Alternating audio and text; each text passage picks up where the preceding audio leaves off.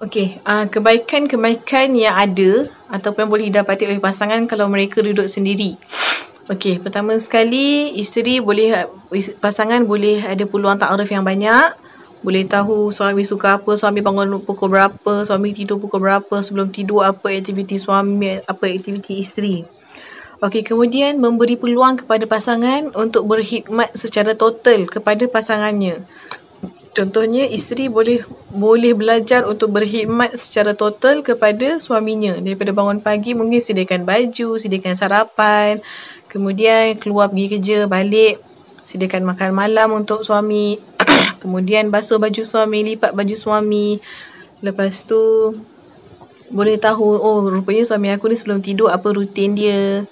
Bangun tidur apa rutin dia. Macam tu juga suami, dia boleh mengenali isteri dia. Oh, rupa-rupanya isteri aku ni pandai sangat masak. Ha, jadi dia boleh sediakan ha, barang basah, isteri masak. Ataupun rupa-rupanya isteri aku ni tak pandai masak, tapi aku pandai masak, jadi aku boleh ajar isteri aku macam itu.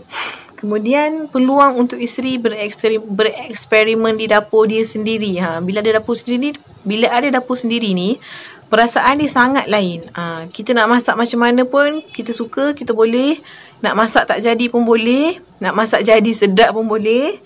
Kemudian uh, isteri kita bebas untuk membuka aurat dia.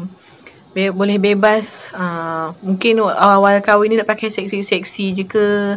Bebas nak pakai baju tidur dekat rumah. Bebas nak pakai kain batik dekat rumah. Bebas tak nak pakai baju kat rumah pun boleh.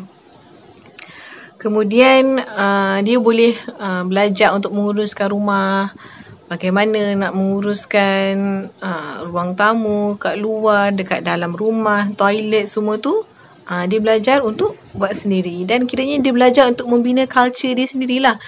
Dia decide uh, waktu maghrib nak buat apa, solat bersama, lepas solat baca Quran bersama, waktu isyak nak buat apa, decide rutin rutin keluarga macam mana tanpa gangguan family, tanpa ada kerisauan perlu fikirkan apa yang akan ipar kata, apa yang akan mertua kata kalau dia berkelakuan sebegini, sebegini, sebegini.